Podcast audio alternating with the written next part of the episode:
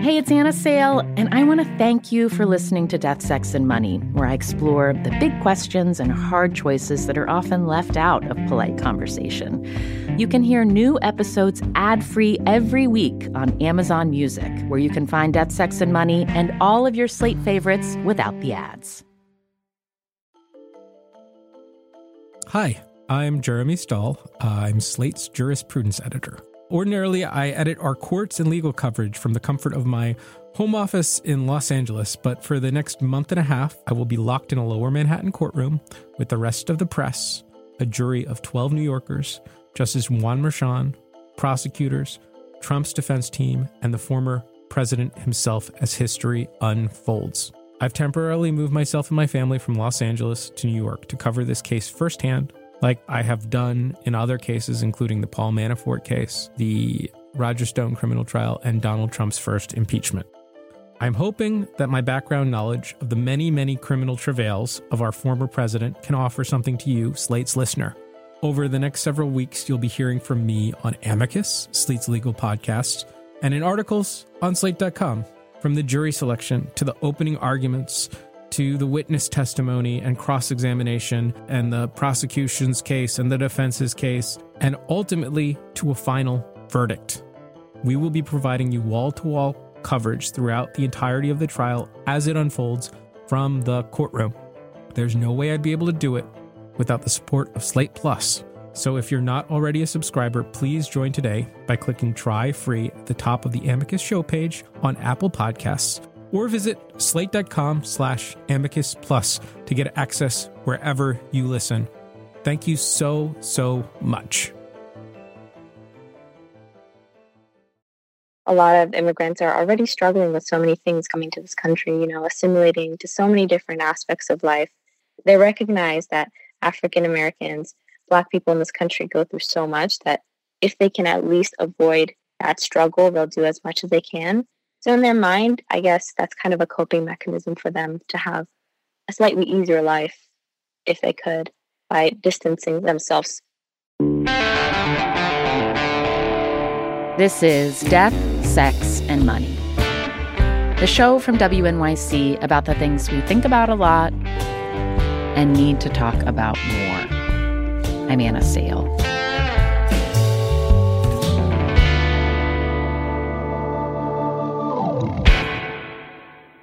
Affie Yellow-Duke is a producer here at the show. I think people see my name a lot and they're like, where's that person from? Here's the answer. My mom was from Haiti and my dad is from Nigeria.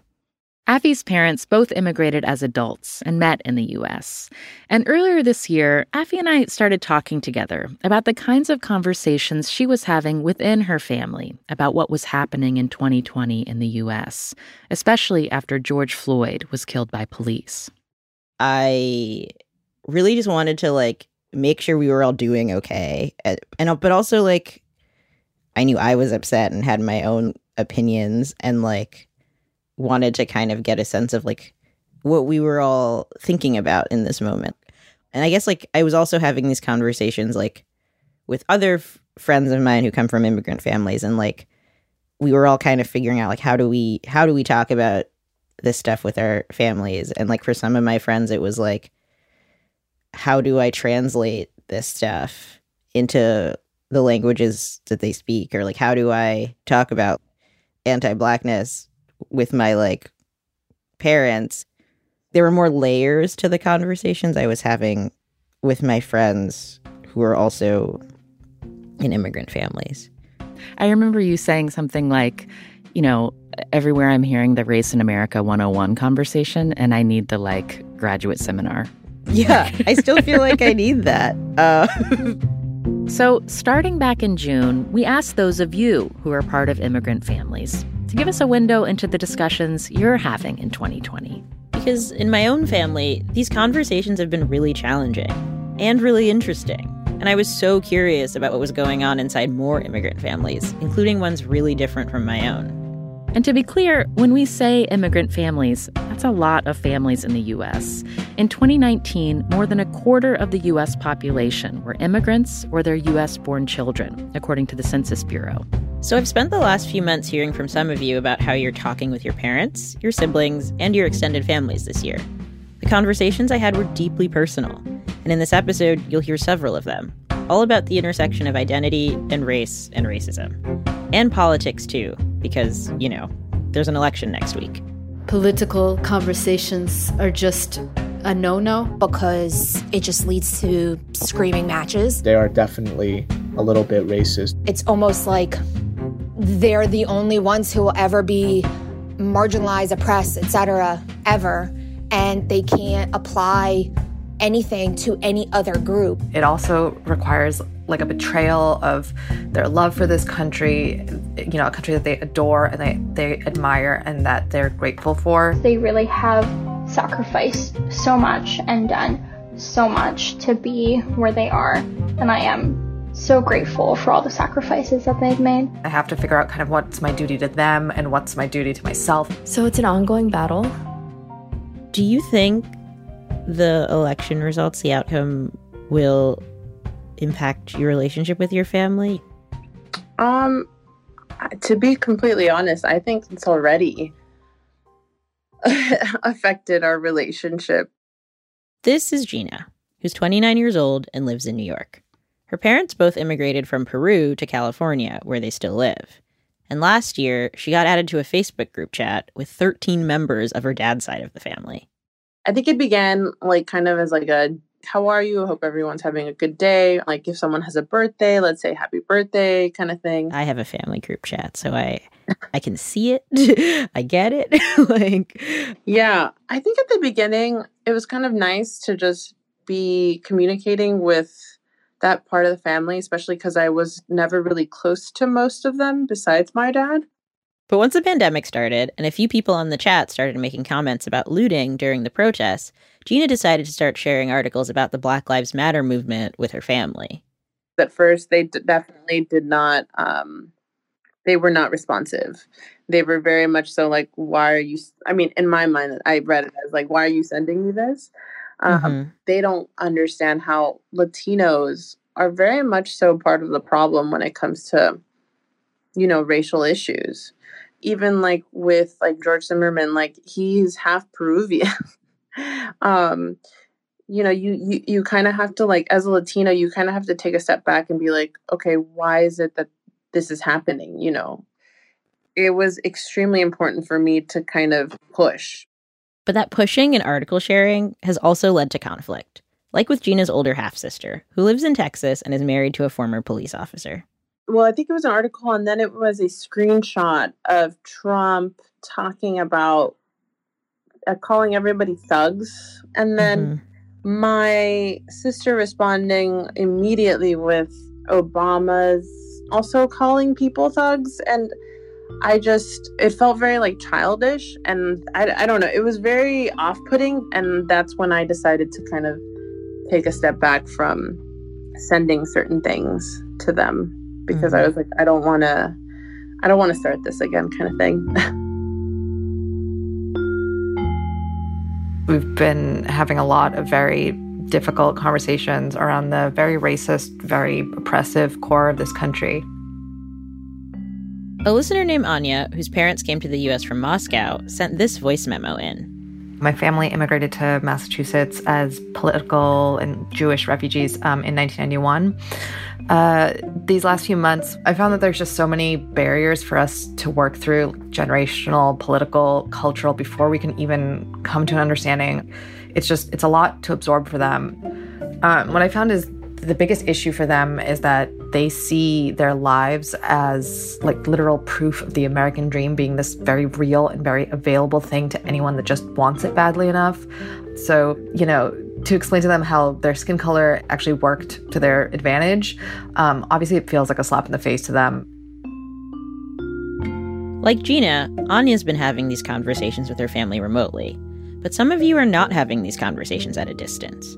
Rudy first sent us a voice memo this summer that he recorded while he was living at his parents' house in New Jersey. I've been unemployed since March, and I've been living with my parents since. The reason why I decided to send something to you is because I've been noticing a lot of patterns that have been absolutely killing me inside from my parents. Rudy is 26, and he grew up in both China and the United States until middle school, when his family settled in the U.S. And he says that in the last few months, he's been talking and arguing with his parents about racism in America in ways they never have before. It's a lot of persistence, and there's a lot of mental anguish, and there's a lot of accepting of like the person that you want to be that may be different from what your parents wanted you to be. And what would happen in those kind of like drop me into a conversation here. Yeah. It would really just be about like how the protests that were really sparked. My parents really just like did not really thought like, you know, it was okay for certain things to happen to Black people. And what I mean by that is, you know, like, for example, words such as they deserve this, or like this should have happened, or like they could have prevented this if they just like listened to the government more. Those are like some kind of, you know, examples where I was just like, wow, I can't believe you would say that. Like, that's just horrible. And I would show them pictures, and, you know, I would have like many, many different confrontations during dinner where I would bring up videos. And it was really hard for me to even convince them. And they just kind of just looked at it as fake news and just not believe me. And that would just constantly push me to the edge where, you know, at one point I was just so ticked off that we would have verbal, like yelling, like during dinner. And I would just like go upstairs and completely just ignore them for the entire night.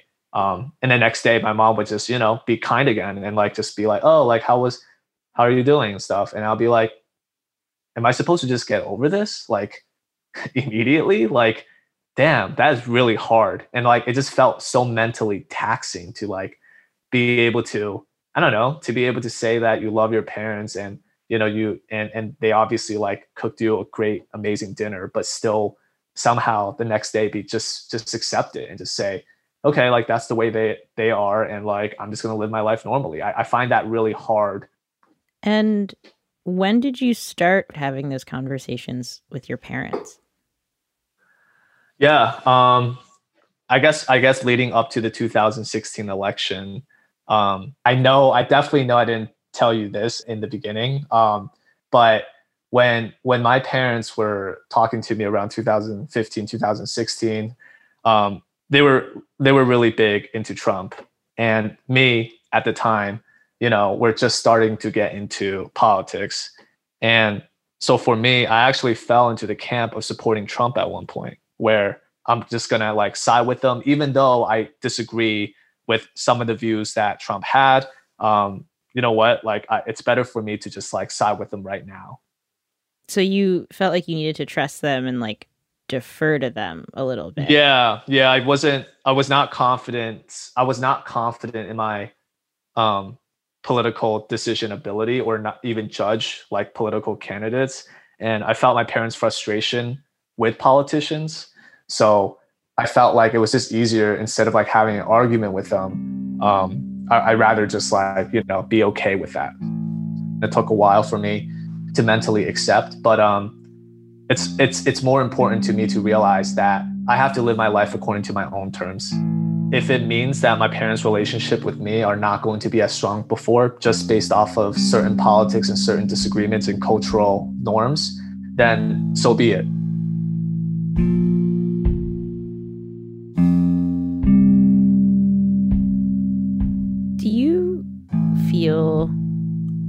Personally vulnerable right now, like in this country, because of who you are? Yeah.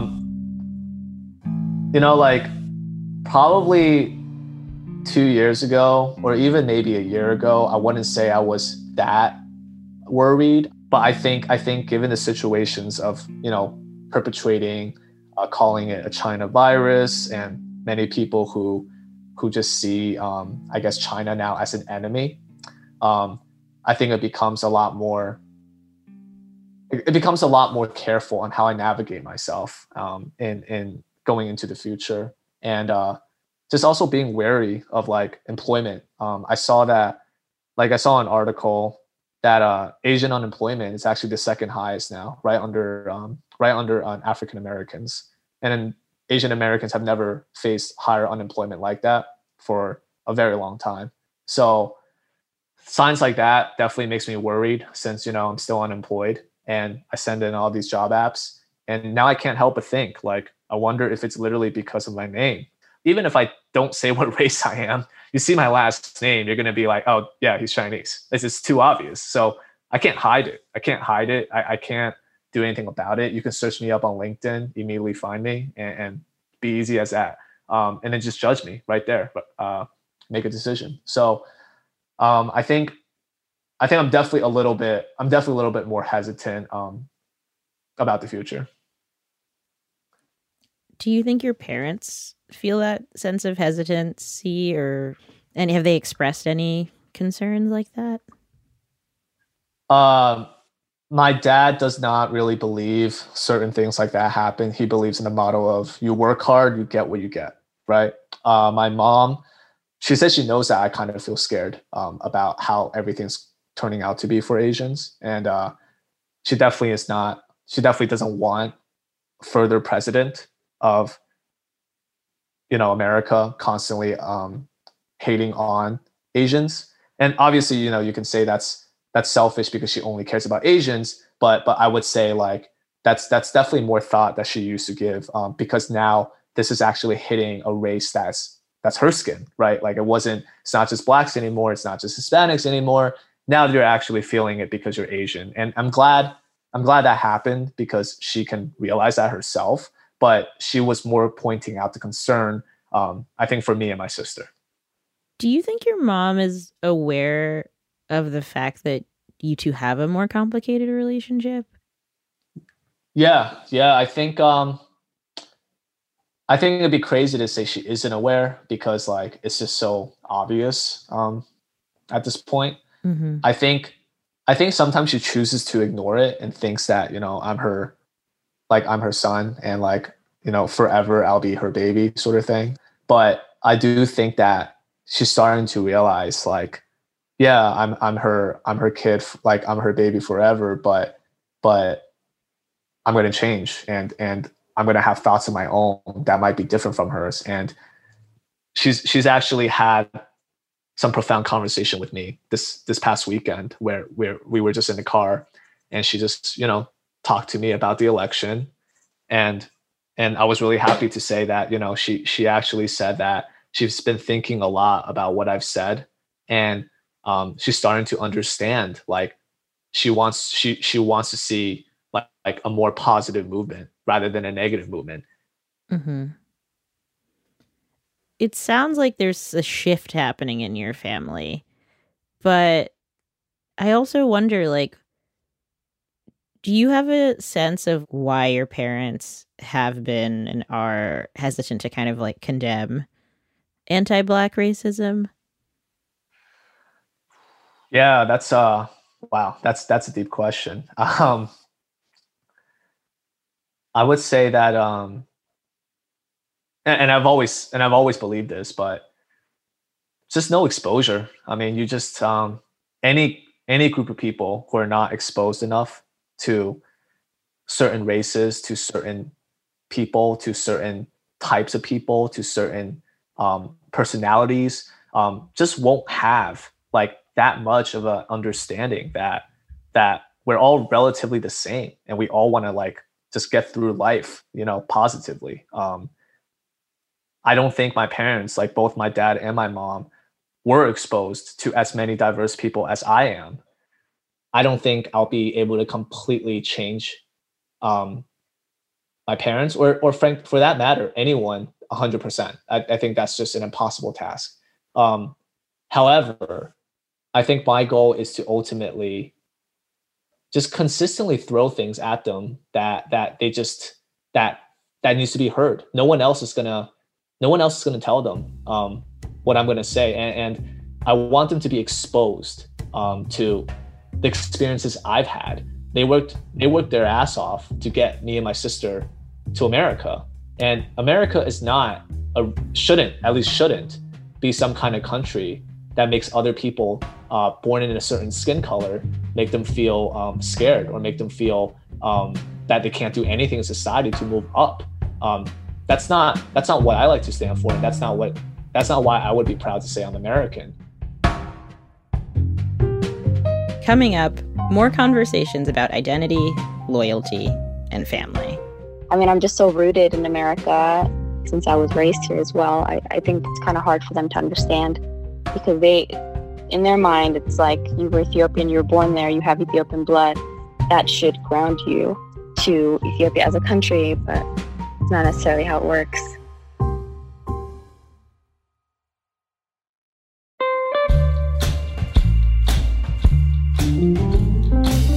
Hey, I just want to say thank you so much to those of you who recently donated to the show and became a sustaining member.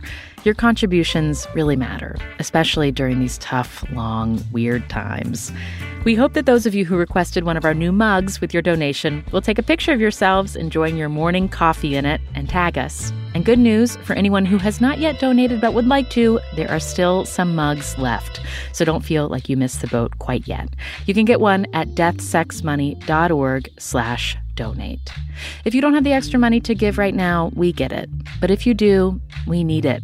Please go to deathsexmoney.org/donate and become a monthly sustaining member. Thank you so much.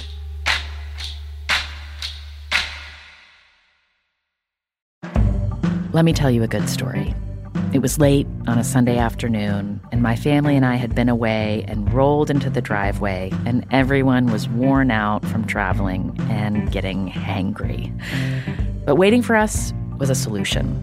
A Hungry Root box filled with healthy, grabbable snacks and a few different dinner meals to choose from. We tore into this thing like a pack of wild animals and ate all the snacks. But they were healthy, whole ingredients, fresh produce. And then we were set for dinner a few hours later, which only took about 15 minutes to prep and cook and get on the table. I was so grateful to my past self for doing my current self this solid by ordering this box. And it was easy. I took a short quiz to tell Hungry Root what kinds of meat my family eats, the sorts of flavors we like, any dietary restrictions we have, or just things we're trying to avoid, and when I wanted the box to be delivered. Right now, Hungry Root is offering Death, Sex, and Money listeners 40% off your first delivery and free veggies for life.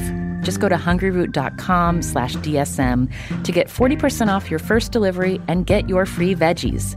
That's hungryroot.com/DSM. And don't forget to use our link so they know we sent you. Hi, this is Dahlia Lithwick, host of Slate's legal podcast, Amicus. If you're listening to this show, you might be interested in Amicus's live show that we're hosting in Washington, D.C. on Tuesday, May the 14th. My colleague, Mark Joseph Stern, and I will be talking to some amazing guests, including Sherilyn Ifill and a sitting state Supreme Court justice, all about how originalism, a relatively recently invented way of interpreting the Constitution, has taken over the Supreme Court and radically reshaped the law. It's been doctrinal rocket fuel for the conservative legal movement and facilitated the rolling back of abortion rights, the expansion of gun rights, and the obliteration of the separation of church and state. And as another wildly consequential Supreme Court term careers to its end, the court's originalists are on a tear. But there's something you can do about it, and we hope you'll join us in D.C. on May 14th to explore the possible pathways out of the current situation. Go to slate.com/amicus live for tickets. Hi, I'm Josh Levine. My podcast, The Queen, tells the story of Linda Taylor. She was a con artist, a kidnapper, and maybe even a murderer. She was also given the title The Welfare Queen, and her story was used by Ronald Reagan to justify slashing aid to the poor. Now, it's time to hear her real story. Over the course of 4 episodes, you'll find out what was done to Linda Taylor, what she did to others, and what was done in her name. The great lesson of this, for me, is that people will come to their own conclusions based on what their prejudices are. Subscribe to The Queen on Apple Podcasts or wherever you're listening right now. I want to thank you for listening and for all your support as we at Death, Sex, and Money have made our move to Slate. Your stories, voice memos, and emails have meant so much to the team. As part of this transition, there's a new way to support our show financially at Slate, our new home, and you'll get something special in return. Subscribe to Slate Plus, and you'll not only support our work on Death, Sex, and Money, you'll get access to new benefits, including listening to us and all of the other great shows Slate makes, like Slow Burn and Decoder Ring, without any ads or sponsor breaks. To subscribe, just click Try Free at the top of the Death, Sex, and Money show page on Apple Podcasts, or visit slate.com/DSM+ to get access wherever you listen. Thanks.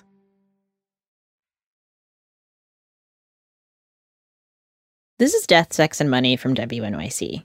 I'm Affie Yellow-Duke. A lot of you who come from immigrant families told me that when you're talking with your relatives about identity, there's this added dimension to the conversations. You're trying to sort out what parts of being American you can claim, the parts you can't, and the parts that you need to pay closer attention to. A listener we're calling Anne wrote into us from Southern California. She's in her 30s and grew up there in a big Filipino-American family.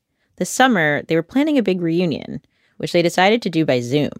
And while we were trying to figure out what the weekend would look like, the murder of George Floyd happened, and, you know, the protests were really ramping up, and the Black Lives Matter movement was really at the forefront of every conversation. And I think, like many other people, I started really reflecting on identity and race and how, in many ways, I've contributed to where we're at today. And a lot of my feelings were like, I, how do you know where you're going if you don't know where you've been? And it made me think about, like, well, what am I not learning about my history and my culture and what it means to be a Filipino-American? So Anne decided to put together a schedule of 3 days of Zoom activities that would focus on their Filipino-American family's history. Her aunts and uncles talked about their lives before coming to the U.S. They shared stories about her grandfather's job in a factory back in the Philippines, and her mom led a cooking demonstration of a favorite family dessert. It's kind of like a marshmallowy dessert with like a custard inside. It's one of those dishes that, like, my uncle would always bring to our family parties because we have such a family, like a big family. All our parties are potlucks because there's no way anybody can feed everybody. And so whenever we have a party, it's like, oh, can you bring the Brazo de Mercedes? You know, if something were to happen or when he does pass, we're not going to have it anymore. Or, like, somebody needs to know how to make it. Yeah, that makes a lot of sense.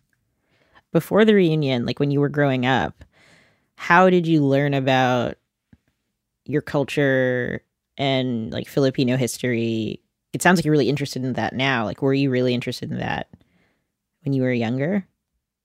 No, I think I think that's the, I like cringe when I think about, like, things I used to do as a kid, but it was all in trying to assimilate and, like, fit in, you know, like not wanting your friends to come over when your mom made certain foods because of the way they smelled.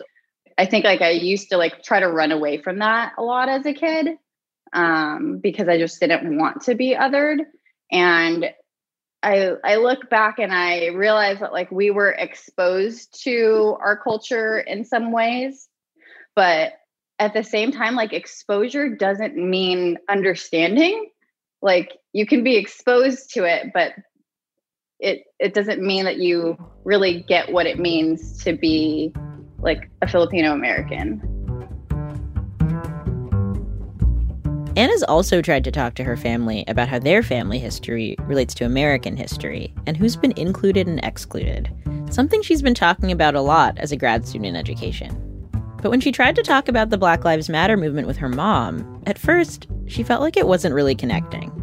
And so I remembered this letter going around on Instagram, it called, like, the Letters for Black Lives. And so they had, like, different translations of the letter in various languages. And so I found the letter in Tagalog, and I talked to my brothers about, like, I'm thinking about sending this letter, like, what do you all think? And so they were like, yeah, it might be easier for her to kind of understand it, hearing it in her, like, own language. And so we decided to share it with her. And then she was like, who wrote this letter? Because she knew that me and my brothers don't speak Tagalog. And so she was like, it was really well written. It gives me a better understanding of, like, what is happening right now. So I think it was a good, like, starting point. While Anne and her mom have kept talking, they don't agree on everything. Right now, Anne doesn't understand why her mom's friendly with their neighbors who have a Trump sign in their yard. Anne's mom didn't want to do an interview with us, but her younger brother, who we're calling Julius, hopped on the call. He's a seasonal firefighter, and when he isn't traveling for work, he's been living with their parents. I mean, I would argue that. Just, like, I've been around here more than you, and, like, we all have conversations with the neighbors, and they know each other, or we know each other on a first-name basis, and they always ask about how we're doing and things like that. So when I see the signs of who they're voting for up in their yard, it's, like, just a little bit surprising, but nothing concerning. Do you think does it hurt you at all? I guess in the same way that it, like, hurts me to see that. I don't know if it hurts me, but maybe just a little disappointing. Yeah, I don't know. Why is it more personal to you, Anne? I don't know why I'm taking it so personally. And I don't know if it's just because, like, I am invested in this, you know, we value our neighbors, you know, so much, and being able to just be neighborly. And to think that, like, you care more about somebody than they care about you, I think just hurts. I think to me, it just hurts. It's like a sign of, like, oh, I don't care for you. Julius, I guess I've just been talking with your sister about kind of, like, how she's come to understand what being Filipino-American means to her over the years. How are you thinking about your identity as a Filipino-American in the last few months? It's just interesting because this is something that I've never really thought about, and it's just always hard to, like, articulate my thoughts, and she's trying to define what this means. Like, it kind of paints the picture for me to just to give me, like, ideas for me to relate to. Like, are we losing touch with our Filipino side of ourselves, like, as we grow up? Does it feel like, you know, your sister is very focused on this in a way that's, like, important, or, like, doesn't feel as, like, urgent to you? Or is it, like, helpful to, like, see her processing this? Yeah, it's definitely helpful to see her try to pick at this, like, because this is something, these are the type of conversations that I never have with, like, even myself. So just seeing how, because we're brought up together, like, it kind of just makes more sense for me to see, like, how our past actually shaped us. Yeah. You said pick at this just now, which, I don't know, made me think of, like, a scab or something. Like, is there some way in which, like, doing this is painful or scary? It's not. No, I would just say it's definitely a little bit uncomfortable, just because I feel like I'm not aware of a lot of these things, and just seeing, how do I say this?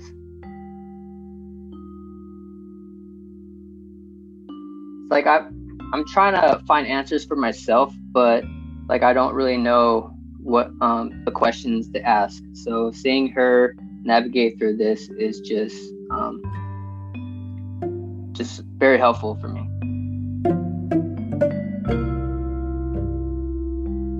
I think all of us have an identity crisis in some way. Our listener Effie wrote into us from Denver. She's 23, and as a little kid, she immigrated to the U.S. with her mom and dad from Ethiopia. A lot of Ethiopians from Ethiopia that really identify as being purely Ethiopian. If I'm talking to like an Ethiopian from Ethiopia, if I say I'm Black, quite frankly, they will be shocked, and in not a great way. Me being raised in America gave me more of a cultural, I guess, tilt towards, you know, being American, having more an identity that is more, I guess, multicultural and thinking more beyond my Ethiopian roots. I talked with Effie at home, where she lives with her mom and stepdad. Her stepdad is also from Ethiopia, but he arrived in the U.S. just 5 years ago. And in that time, especially in the past year, they've been talking a lot about race, identity, and how they define themselves. I've said I'm Black so many times around the house. I think they've kind of just given up. So I'm not entirely sure if they've accepted it or if they're just like, this girl's crazy, I'm not going to try to convince her anymore. It's almost like a coming out story. Like, Mom, I'm Black. Can you tell me more about like what you mean in terms of like the differences in identity that you and your parents have? Yeah, I mean, I guess it kind of started when I decided to check African-American on all my documents instead of other, when my parents realized it and they were very confused. The first thing people usually say is, oh, no, you're not Black, you're Ethiopian. You're not actually, somebody told me that Ethiopians aren't Black, they're Semitic, which I was a little confused about because, you know, I understand that much of Ethiopia has language that's very close to Hebrew, and I understand how that would work and being Semitic, but does that negate the fact that I'm also African, which means I'm Black? I personally don't understand the process that they go through just to avoid being considered as Black. They want to make sure that while there are some similarities between looks and appearance, they want to make sure that there's still this divide, unfortunately, between Ethiopians and the general Black population, which is very difficult to navigate. How does your family feel about that? Like, are they surprised that you identify this way? Does it upset them as well? Like, where do they fall? I think it's kind of difficult for my mom, and I wouldn't say I give her a pass, but I kind of understand where she's coming from. She passes as white or passes as racially ambiguous because of how light-skinned she is, so she kind of gets away with putting other. But my stepdad is very dark, and he's also very new to the country, or relatively new compared to my mom. So I think he specifically has much more, because my mom knows that somewhere deep in her heart, she knows that Ethiopian Americans, you know, since they look Black, they are going to be, even if they don't consider themselves as Black, they are going to be seen and viewed as Black by the rest of the population. That hasn't really solidified for him. It was a couple of years ago, but when Philando Castile was murdered, my stepdad actually brought it up because he saw it in the news somewhere, and he was talking about how really just saddened he was about this country and how they were treating African Americans, and like, you know, he used the way he said it was very much so, oh, it's so sad for them, and I feel really disappointed how they treat them, you know, kind of like distancing himself. And that really solidified when he said, you know, well, they won't shoot me in my car because I'm not Black, I'm Ethiopian. And yeah, still to this day, I'm like very shocked that he even said that, because it felt kind of, there was a lot of things going through my mind, like when he did. First, I was really confused because he's so dark skinned that I was like, how are they not going to see you as Black? In my mind, it just didn't solidify, like it didn't make sense at all. But then for him, I guess he was trying to use that as a barrier, like how he identifies as Ethiopian and not Black. He was trying to use that as a way to protect himself. In the moment when he made that comment, like, did you Did you respond, or were you just like, whoa, like, I can't believe you said that? I did respond in the moment, but I took like, I had like a 30-second dialogue with myself, like, Effie, are you really trying to do this today? Like, I don't think you have a choice, you know, kind of like, is this a battle I'm going to fight, you know? So I decided, okay, like, I think this is important, even though I don't really like having, I'm not really a confrontational person, but I felt like this was very important because I can't let them think all their life that they're not Black and then, you know, say something very ignorant to a police officer, or even endanger themselves later on. So that's kind of when I decided to really be a little bit more intentional about how I talk about race and specifically the being Black and Black identity with my family. And after that, they've been more receptive. But gosh, it's like it ebbs and flows. It's up and down. I don't really know if they fully get it one day. Other days they seem very woke. So it's obviously a continuing process, but I think that was a day that I realized that it was a conversation I had to be more intentional about, because they're not going to get this conversation outside of the home.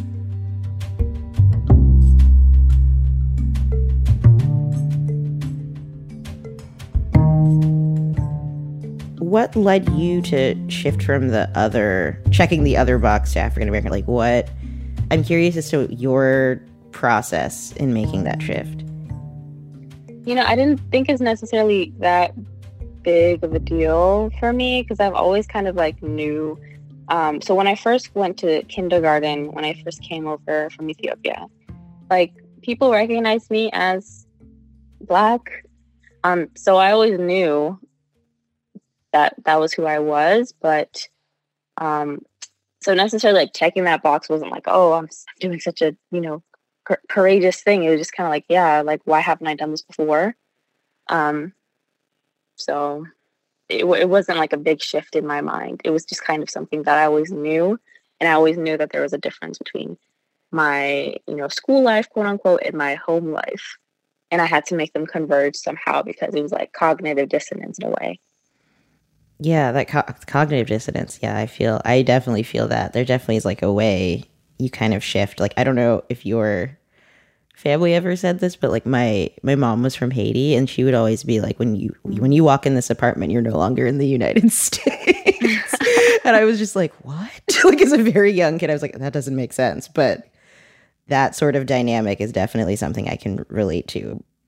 Do you, I guess I'm curious, like, it sounds like it was very like easy for you to kind of just be like, okay, like, there's this difference in these two like worlds I kind of am in, like, this is how I'm gonna solve that. Like, do you feel like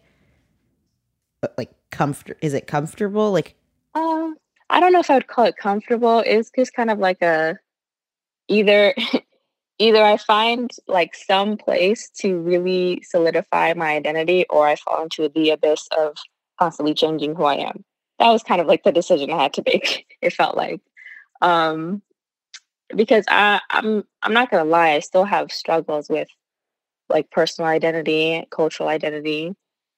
But I want to make sure that I find some solid ground to build my identity on without necessarily the opinions of others. But it's really hard to form your cultural identity when two different sides of you are pulling you in two different directions, and like the two sides aren't really seeing eye to eye. I was trying to please my community. I was trying to make sure that, you know, that they thought that I was Ethiopian enough, and I thought that if I was really open about me identifying as Black as well, then that would negate the fact that I was truly an Ethiopian. But I feel like it was just kind of making matters worse unknowingly for the rest of the Black community.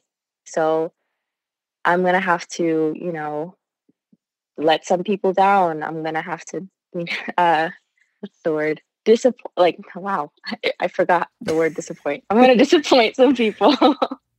And if that's what it takes, then that's what it takes. But yeah, I mean, this isn't really comfortable. It's necessary, I'd say.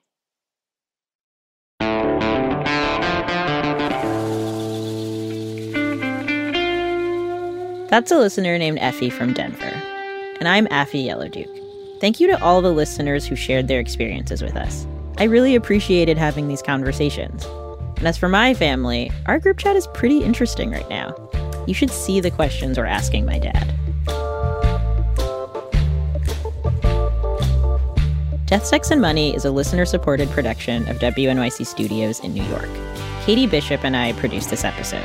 The rest of our team includes Annabelle Bacon, Emily Botine, and Andrew Dunn. The Reverend John Delore and Steve Lewis wrote our theme music. I'm on Twitter at @AYellowDuchess, and the show is at Death, Sex, Money on Twitter, Instagram, and Facebook. And I'm on Twitter at Anna Sale. Thanks to Emily Miller in Kakana, Wisconsin, who is a sustaining member of Death, Sex, and Money. Join Emily and support what we do here by going to deathsexmoney.org/donate. Special thanks to artist Maddie Dye for her beautiful artwork for this episode. She grew up in New Zealand with a Chinese dad and a white mom, and discussions like these have been a regular part of dinners in her family. You can see Maddie's artwork at deathsexmoney.org. And a reminder to all our listeners, we love hearing from you about what's on your mind and what conversations you need to hear right now. You can email us at deathsexmoney@wnyc.org. Are you going to listen to this? How long is this going to take? The episode is probably, I think it's about 40 minutes now. It's going to take 40 minutes? No, not our conversation. I mean the episode. Oh, okay. All right, okay. I'll find time tomorrow. I'm Affie Yellow-Duke. That was my dad. And this is Death, Sex, and Money from WNYC.